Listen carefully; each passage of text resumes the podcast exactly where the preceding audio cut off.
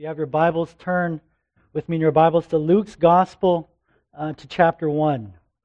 Luke chapter 1. And we'll be looking at verses 26 through 38.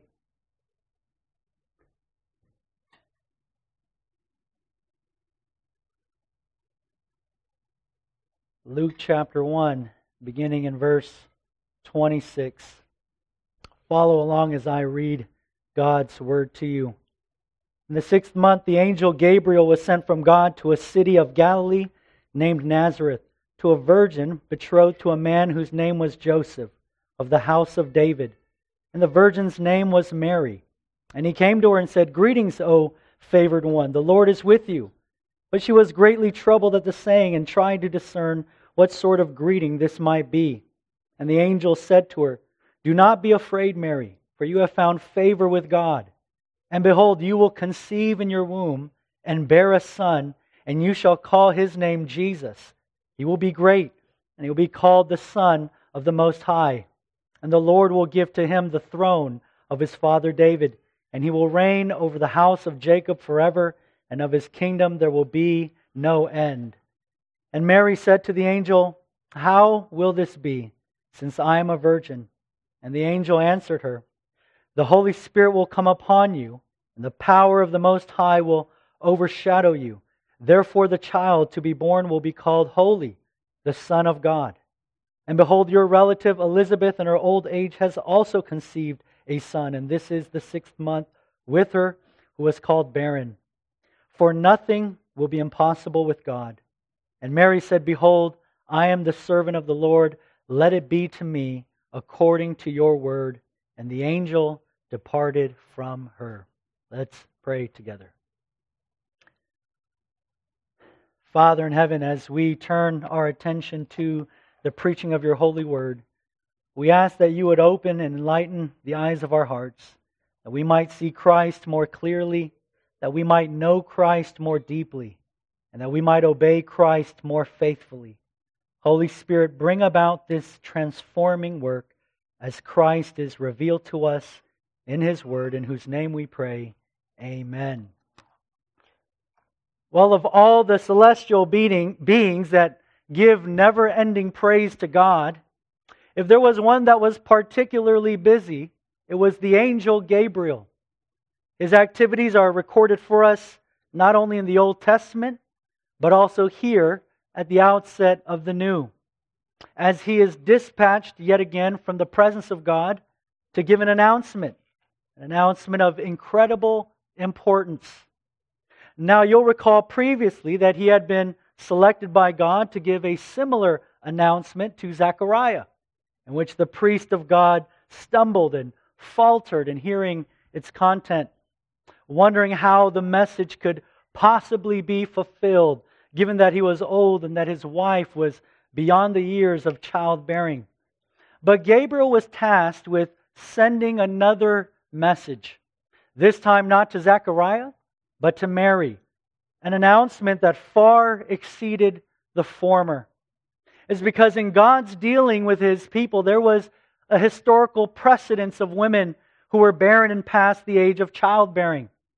There's a list of women for whom God had opened their wombs and granted to them sons. But there was never a time that a woman ever had a child while she remained a virgin. This would be the first and last time in all of history that such an event would take place. It would be the greatest annunciation ever to be given. Now, in this announcement, there are four points of significance that I want to show you, and I'll go ahead and give them all to you before we go through the text. And the first is Gabriel's greeting. We can't dismiss what we might pass over here as a simple greeting. The second is Gabriel's announcement, which is obvious as to its significance the announcement of the birth of the Son of God. And the third is Mary's question when she asks, How how will this be since I'm a virgin? And lastly, the fourth, the fourth point of significance here in this passage is Mary's response. which will teach us something about trusting faith. And so, Gabriel's greeting and announcement, and Mary's question and response. Well, we begin with the angel being sent down to greet the Virgin Mary. And Luke tells us here in the beginning of the story that it was the sixth month of Elizabeth's pregnancy that he was sent from God to a city of Galilee named Nazareth. Now, of all the places in which this angel could have visited, he comes to Nazareth. Now, what is so significant about Nazareth? And the answer is nothing. There was nothing special about Nazareth. It wasn't even a city, it was more like a small village of about 400 people. A tiny town that was situated in the north, in the middle of obscurity within the Galilee. In fact, you won't find any mention of Nazareth in early Jewish literature or well known ancient writings like Josephus. There is no reference at all to Nazareth in the entirety of the Old Testament. Now, you would think that God, in coming down to this world in the likeness of human flesh, would live and grow up in some sort of recognizable place. But no. I have a friend who used to attend church here, and he and his family moved out of state pretty far away to the state of Arkansas in a city called Walnut Ridge. And I was actually supposed to visit him a few months ago, and I had my flights booked, but I was unable to. But I remember him telling me on the phone, and he said, Danny, are you sure you want to come out here? There's nothing here. It's in the middle of nowhere. It's just acres and acres of dirt and rice fields. Well, I searched Walnut Ridge in my Apple Maps with the satellite view, and yes, it looked like a place of desolation. but then I saw that it had a Taco Bell, KFC, Wendy's, and a Walmart. And I told them it'll be okay. It'll be okay. And I figured that Nazareth was a little bit like this. Notice that during Jesus' day, the people, they even looked upon it with contempt. They said, Can anything good come out of Nazareth? This is what Nathanael said in the earlier part of John's gospel. It was really a place of desolation. I remember years ago riding in a taxi with Pastor MJ and Pastor Eric in what was about a two hour drive on the highway from the old city of Jerusalem to Nazareth. There was, there was nothing. And you can feel, you can certainly feel the distance. But the angel Gabriel, notice, not only comes to the most unlikely of places, but to the most unlikely of people a virgin by the name of Mary. She was, in our view, she was a young girl, about 12 to 13 years of age. She didn't come from a family of wealth and prominence. She wasn't anyone to be revered or admired. She wasn't a princess. She wasn't a queen. But she was simply a poor, uneducated peasant girl living in a small country village the angel Gabriel, just some months earlier, he had been sent to a priest who was interceding on behalf of all the people of God, and that inside the most important and holy place in all of Israel, in the very temple, to give God's message. But notice in sending the greater message, God sends the angel to a nobody in a nothing town in the middle of nowhere to a poor young girl residing in her lowly home in an unknown village. You, you see, this is, this is not mere coincidence, but this is divine providence.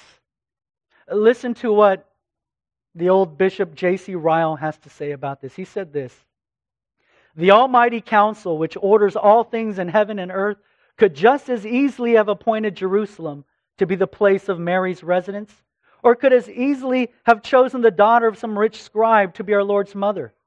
But it seemed good that it should not be so. The first advent of Messiah was to be an advent of humiliation. That humiliation was to begin even from the time of his conception and birth. In other words, this was all planned. This was divinely appointed to show us something of the amazing condescension of the Son of God. I want you to notice something here that the condition of life that the eternal Son of God voluntarily chose to place upon himself was poverty. Now, no one is saying to choose poverty, but the Lord did.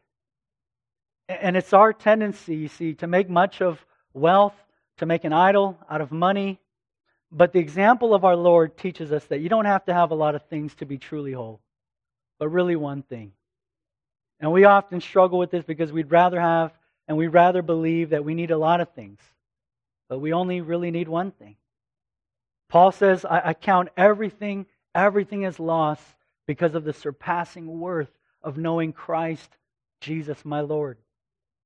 You know, in regards to Mary, there was nothing for which the world would have esteemed her, yet she was given the greatest honor, the greatest honor that any woman has ever been given. She was chosen to be the mother of her own creator, and her lowly estate was all a part of God's plan. And I think to teach us. To teach us that the Lord comes to the weak and to the humble and to the needy. That he doesn't come to those who think they can make a name for themselves, but to those who acknowledge that they are lacking no, notice that Mary, she rejoices in this. Look at uh, Luke chapter 1, verse 48. She rejoiced that the Lord looked upon her humble estate. And so, in coming to Mary, the Lord Himself shows us the beginning of what kind of humiliation the Son of God would have to endure for the salvation of sinners. Well, the angel is sent to a virgin by the name of Mary. Look with me in verse 28. And he said to her, Greetings, O favored one, the Lord is with you. Now, what looks to appear as a rather simple greeting has been taken to be used as a, as a foundation for the false veneration, the false worship of Mary. If you have a Roman Catholic background, you'll be familiar with these words Hail Mary, full of grace, the Lord is with thee. Blessed art thou amongst women, and blessed is the fruit of thy womb, Jesus. Holy Mary, Mother of God, pray for us sinners now and at the hour of death. Some of you are like, mm-hmm. Now that sounds Christian, but it isn't Christian at all. It's because the Roman church, they take the translation of that greeting from the Latin Vulgate, which states that Mary was full of grace. In other words, they read this greeting Greetings, O one who is full of grace. To incorrectly interpret that grace was inherent within her, that Mary was then able to dispense grace. And this is the reason why countless millions of people offer up their prayers to Mary. They pray to Mary because she has, they believe within her, the ability to give grace.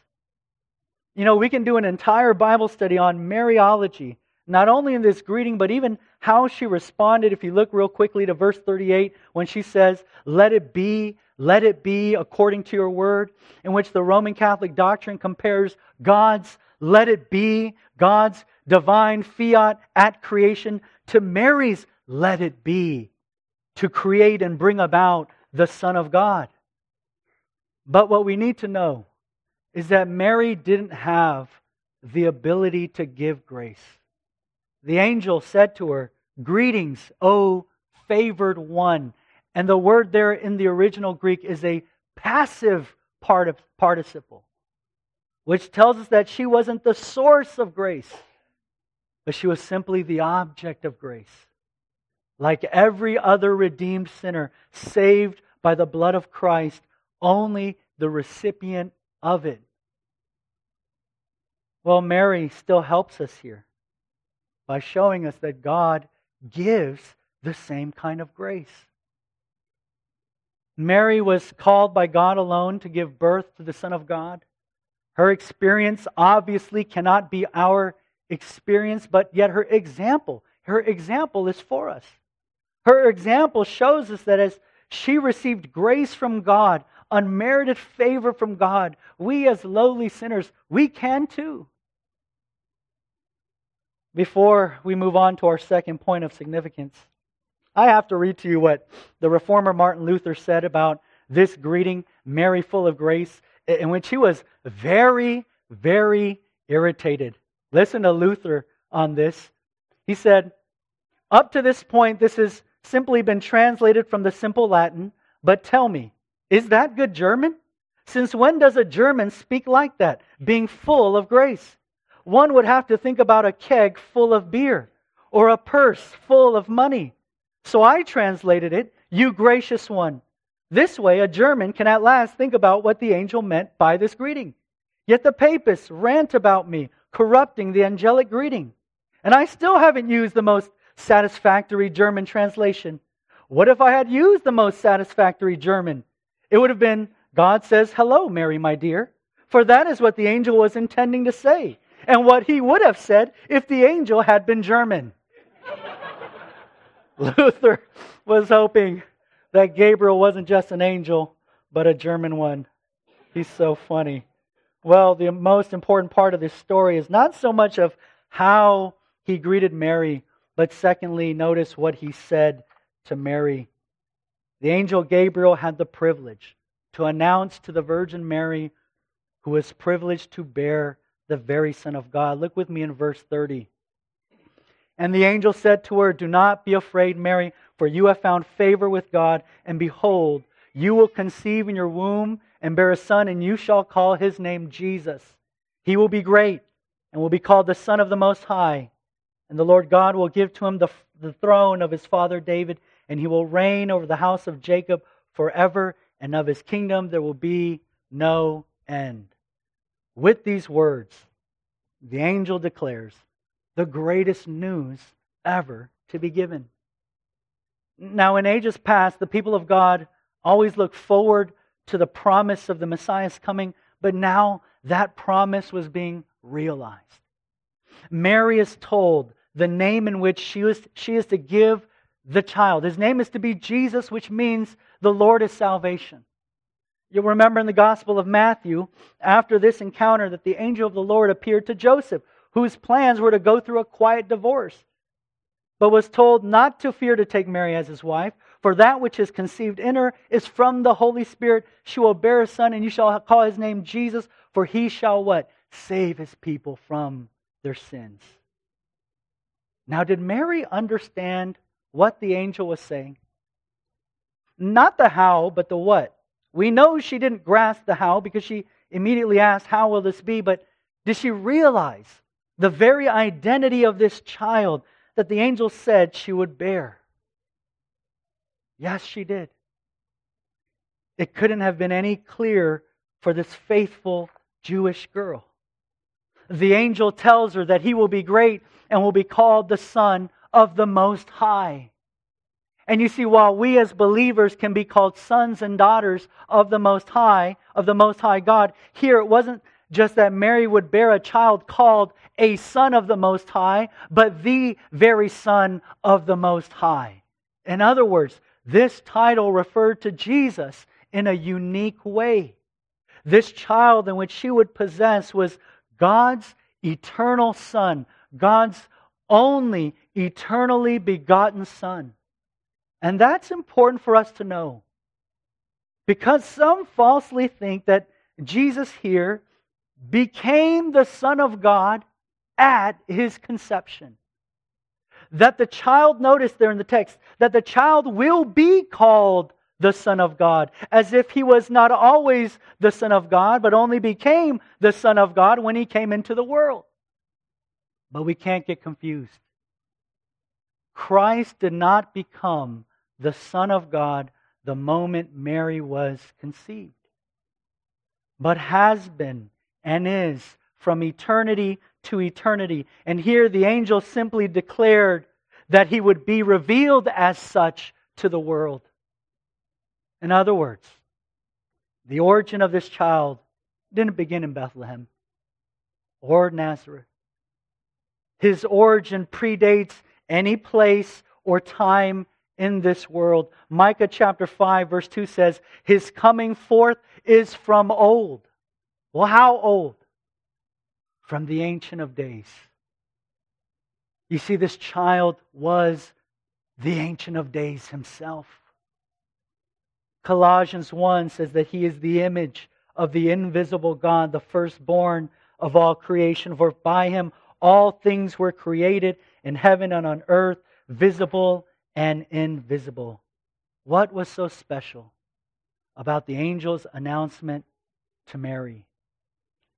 That the only begotten from the Father before all ages, God from God, light from light, true God from true God, was coming to dwell with people. Mary knew. She understood what the angel was saying. And she knew more so as Gabriel spoke about the kingship of God's Son, that he would sit on the throne of David and of his kingdom there would be no end. Mary knew just what Gabriel was saying that she was to bear her very creator, her very redeemer. Well, you might ask then, why in the gospel accounts are there moments in which Mary seems confused or not fully aware of Jesus' mission? And it's not hard to see why. She was just like you and me, knowing full well of who he is, but not always responding to what we know. Now, I want you to notice here that as Luke narrates this story, that he lays out, notice as we take a step back, that he lays out two birth announcements the announcements of the birth of John and of Jesus. And he places them side by side John and Jesus. Two pregnancies, two births, two hymns of praise, as we see later in the chapter. The similarities can't go unnoticed. Both John and Jesus were born to godly women who, apart from divine intervention, were unable to bear children. Both announced by the angel Gabriel, both given their names, both given an explanation of their mission. Yet for all, for all their similarities, what Luke wants us to see are their differences. The comparison is meant to show the contrast. You see, while one birth followed a line of previous interventions, the other would be the first and the last of an altogether different type. While one was to be a prophet, the other the eternal and everlasting king. While one was to be great before the Lord, the other was to be great because he himself was the Lord of Lords. While one was the son of a priest, the other was the Son of the Most High. While one was filled with the Holy Spirit, the other was conceived by the Holy Spirit. While one prepared the people for the coming of God, the other was God in flesh. Luke, in narrating these two birth announcements side by side, he argues, he argues from the lesser to the greater, so that we might give glory to the greater, so that John would decrease and Christ would increase. Notice, thirdly, here that Mary, after having been greeted by great Gabriel and having been given the announcement of the birth of her child, she asks a question here in verse 34.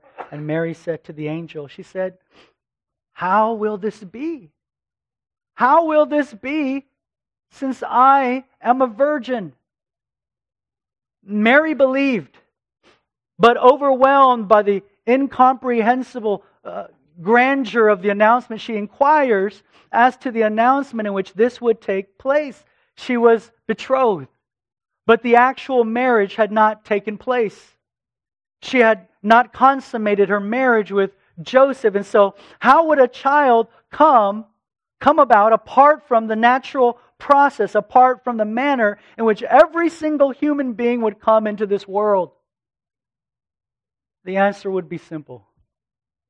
For nothing is impossible with God. This conception would be a supernatural deed. Normal human agency would not be involved. Look at verse 35. And the angel answered her, The Holy Spirit will come upon you, and the power of the Most High will overshadow you. Therefore, the child to be born will be called Holy, the Son of God. The angel replies with one of the deepest and profound and holiest of mysteries. It was by the power of the Holy Spirit that Jesus was conceived. This is the miracle of the virgin birth, one that Christians have for ages have confessed. In the Apostles' Creed, we say that he was conceived by the Holy Ghost, born of the Virgin Mary. The Nicene Creed tells us God the Son was incarnated by the Holy Spirit of the Virgin Mary and was made man. Well, Gabriel tells Mary that the power of the Most High would overshadow her. Now, that language is more familiar to us than we would think. It's because it echoes what we find in the Old Testament and the activities of the Holy Spirit. You see, the Holy Spirit has been and is actively involved in everything God has ever done and will do. You'll recall in the very first lines of Scripture, in the beginning, God created the heavens and the earth. The earth was without form and void, and darkness was over the face of the deep. And it says there, and the Spirit of God was hovering, overshadowing over the face of the waters. The Spirit was there at creation when He overshadowed the waters of the deep. The Spirit was also there in the Exodus when He overshadowed the tabernacle in a cloud of glory. And here the Spirit would overshadow not a single room, not a formless deep, but an empty womb.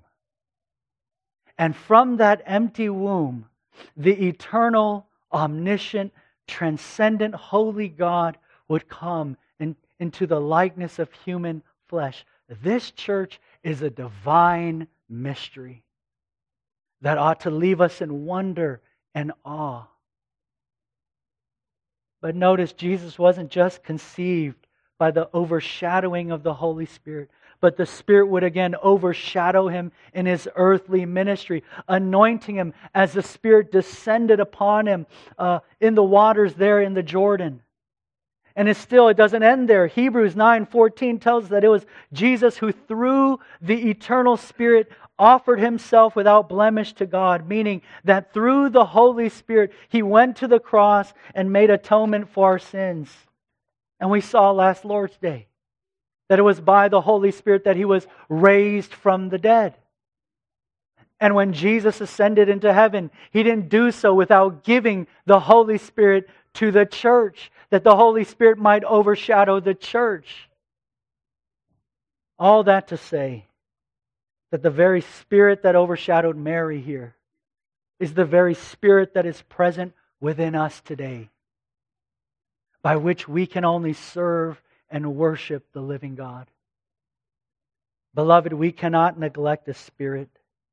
It is the Spirit who has been overshadowing God's people, working with the Father and the Son for our salvation.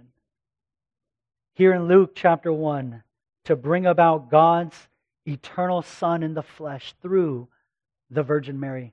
This is important. If we deny the virgin birth, we deny the faith. If we deny the virgin birth, then we either believe that Mary was sexually immoral or that Luke was a writer of fiction, but more so, we deny. We deny the deity of Jesus Christ if we deny the virgin birth. It's because notice what the angel said here in verse 35. The Holy Spirit will come upon you, and the power of the Most High will overshadow you.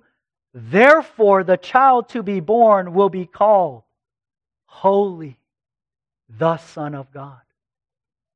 It is because of his conception by the Holy Spirit that he is declared as the Holy Son of God. You see, Jesus had to be born of a woman to be a man.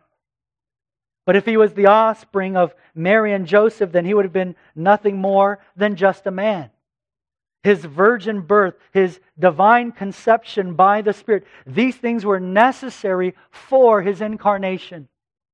Only the virgin birth preserves both the humanity and the deity of Christ. His conception by the Spirit points to his deity. His birth from a woman points to his humanity. One person, two natures, human and divine, truly man, yet truly God. And because he was conceived by the Holy Spirit, he was not corrupted by the sin and guilt which we were all by nature born into. Which is to say, this that fallen humanity could not produce its own Savior.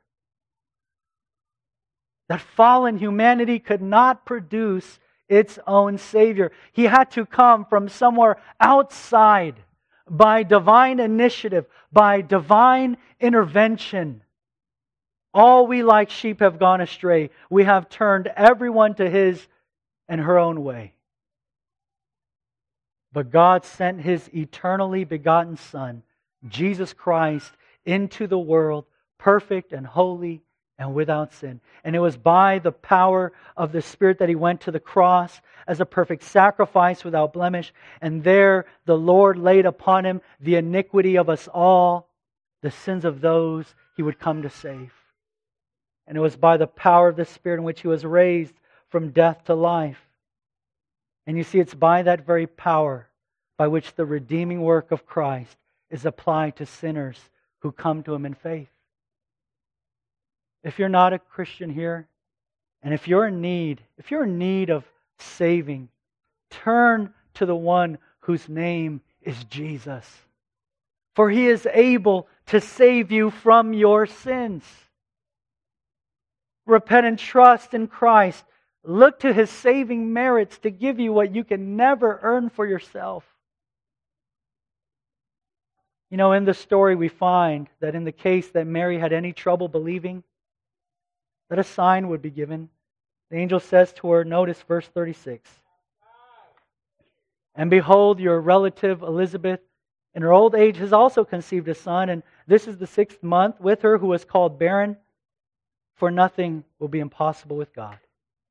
It was a sign to prove his sovereignty over the womb, that he is able to do what is humanly and naturally impossible.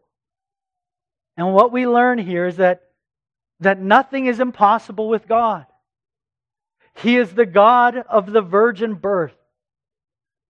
There is no sin that He cannot forgive, no problem He can't resolve, no need that He cannot meet, no grief that He cannot comfort, no sinner that He cannot save, which is all the more reason to trust Him. Mary is given the answer to her question How will this be? Since I am a virgin. Finally, we turn to our fourth and last point of significance in the story here Mary's response. Well, did she believe it? She asked how. Did she believe what the angel Gabriel had told her? And she did. Her encounter with the angel ends with this great confession of faith. Look with me in verse 38. And Mary said, Behold, I am the servant of the Lord. Let it be to me according to your word. And the angel departed from her. I want you to notice that unlike Zechariah, whose meeting with the angel left him speechless, if you remember, that Mary was able to confess her faith. And it's because she took God at his word. She said, Let it be to me according to your word. She didn't raise any objections. She didn't hold out for something easier. She didn't ask God to explain what would happen if she said yes. All she needed to know was what God wanted her to do. And once she knew, it was enough. You see, she simply trusted. She trusted even when it seemed impossible. She was, in her own words, a servant of the Lord. She identified herself as God's bondservant, which meant that she was committed to doing whatever she was told to do. That at the end of the day, all she wanted to offer was her humble obedience. And, and you see, as we, as we see this story, we cannot forget what that entailed for Mary, what obedience meant for Mary. You see, at this moment, she had to be willing to give up almost everything that she knew and everything that she loved, right? She had to be willing to give up Joseph, the man that she was betrothed to marry. I mean, if you're Joseph, how, how is he going to take her as his wife, knowing that she was pregnant with a child not his own? She had to be willing to give up her reputation. Uh, imagine the gossip in a small town like Nazareth, where, where, where everyone would wonder who the father of the child was. And even as Jesus grew to manhood, the Pharisees, the Pharisees implied that he was born as a bastard. When they said in John 8 that they, they themselves, that they were not born of sexual immorality, implying that Jesus was. But there would be other trials as well, hardships that Mary could not have predicted the journey to Bethlehem, the exile in Egypt, the threats from Herod. But her greatest suffering came when Jesus grew to be a man, and it was obvious that he would soon see death, his arrest, his trial, his crucifixion, his burial. This is what it meant for Mary to submit to God's will for her life. For her, this is what a life of obedience required. And so when she said, Behold, I am the servant of the Lord, let it be to me according to your word, she was consenting to a lifetime of suffering, and that for the glory of God. You see, we ought to never venerate Mary, but instead follow her example. Never pray to Mary, but imitate her faith to place our trust in the one whom she placed her trust. You know, in closing, I, I, think what I find most encouraging about the story of Mary is that, yes, she was chosen by God to bear the Savior, Jesus Christ. And this is why Roman Catholics falsely elevate her to such a divine status. They worship her position as the mother of the Lord. They feel her to be so close with Christ, and so they turn her into a kind of second mediator between themselves and Christ, who is the only mediator, as if Christ will hear her more than ourselves. But we should never covet the relationship which Mary had with Jesus. And it's because there's a relationship within our reach that is far nearer than flesh and blood a relationship that belongs to Christ and his church in which Mary participates. In Luke chapter 11, as Jesus was teaching, a woman in the crowd raised her voice and said out loud, Blessed is the womb that bore you. And do you know what Jesus said back to her? He said, Blessed rather are those who hear the word and keep it. And he said in other gospel accounts, For whoever does the will of God, he is my brother and sister and mother. Which tells us something of his relationship with those who trust him. He, loves them. He loves them that are his bride to the point that he gave himself up for her. And so let us not neglect Christ, church. But in light of the angel's announcement to Mary, give us cause to worship him and love him all the more. Because we are his beloveds and he is ours. Let's pray together. Gracious and loving Father, we thank you for the gift of grace and giving to us your eternally begotten Son for the salvation of our souls. Would we, like Mary, place our trust in you in humble servitude and faithful obedience, knowing that there is no merit within ourselves, but to find it only in Jesus Christ. We confess that though we know the provisions and benefits of your Son, we often live as we forget. Forgive us for our cold heartedness, for our lack of love, for our lack of faith, for coming to Christ only at our convenience and not in constant communion. Would you press upon our hearts the beauty and majesty of Christ that we might worship him more fervently? Help us to know that he is fair and pure, that he shines brighter than anything or anyone else in this world. In the name of Jesus Christ, we pray. Amen.